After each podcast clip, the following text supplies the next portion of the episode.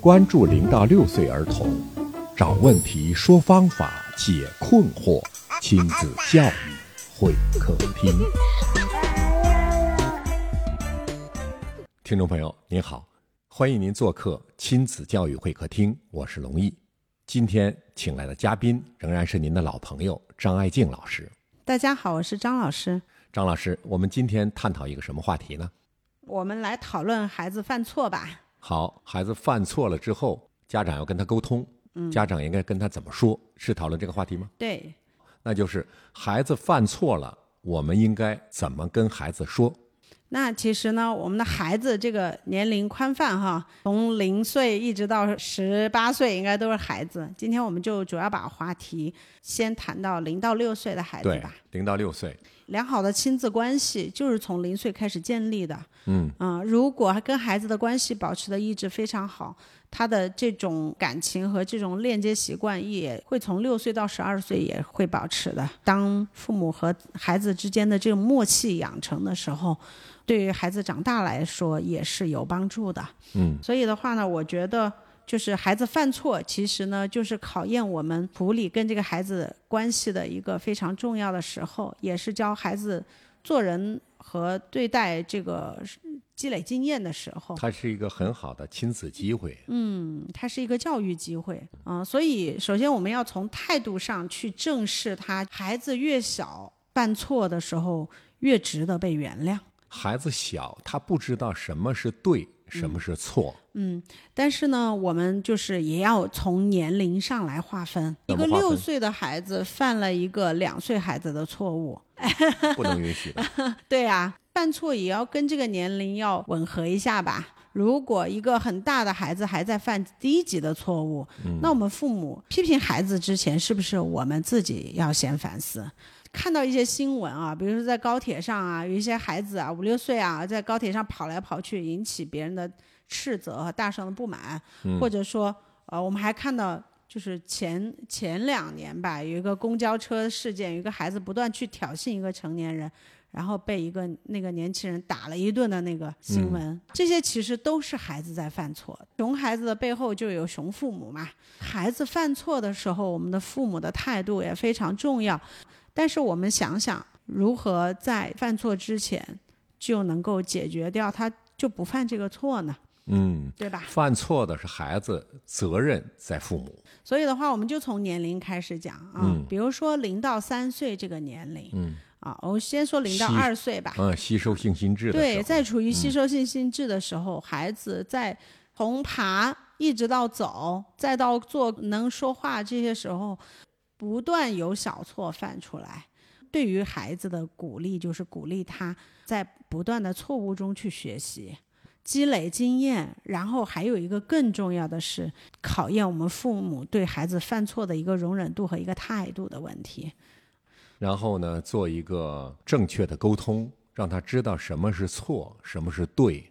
低年龄的孩子呢，呃，一般出现犯错或者出现挫折的时候，我们首先要解决的是情绪的问题，因为在低年龄孩子的这个情绪还不稳定的时候，他有时候犯了错，或者是出现了一些困难或者是阻碍的时候，他可能会都有一些发脾气啊，或者是等等哭泣啊、挫败啊这样一种情况。那么，首先这个是需要情绪上面更成熟的父母。啊、去用一种更加成熟和理性的态度去对待它。具体用什么方式 呢？嗯比如说，父母首先自己不能炸毛呀，对吧？当孩子犯了错，父母是自己首先都不能炸毛，情绪缓和，先先做好自己的情绪梳理，然后再去安抚孩子的情绪。比如说，两个孩子打架，一个打了另外一个，嗯，比如说让另外一个可能会被头上打起了一个包，嗯啊，那做父母的都肯定很恼火的啦，嗯对吧？不管是打人的孩子的父母，还是被打的孩子的父母，都很恼火的。嗯无论怎么样情况，我们都是建议父母要处理好自己的情绪，之后再去解决问题。当孩子犯，孩子不可能不犯错的。更重要的是，我们犯错之后的这个态度。那么，父母应该怎么说呢？或如果控制不了情绪的话，肯定会说一些激动过激的话哎，嗯过激的话呢，或者是有一些过激的行为。当一个孩子把另外一个孩子打了，自己的父母过去可能抬手第一件事情可能也是想把这个孩子打一顿啊。但是在我们看来，就是这无形中就是叫以暴制暴嘛。嗯，以暴制暴换来的可能是更多的暴力，因为孩子对情绪的感受是很敏感的。嗯，他第一感受到就是你暴怒的情绪，第二紧接着就是被打。嗯，那么孩子以后处理问题也是一样的，暴怒的情绪接下来就是动手了。当孩子出现了犯错，父母情绪处理是很重要的。嗯，第一是安抚自己的情绪，第二是让自己的孩子平静下来。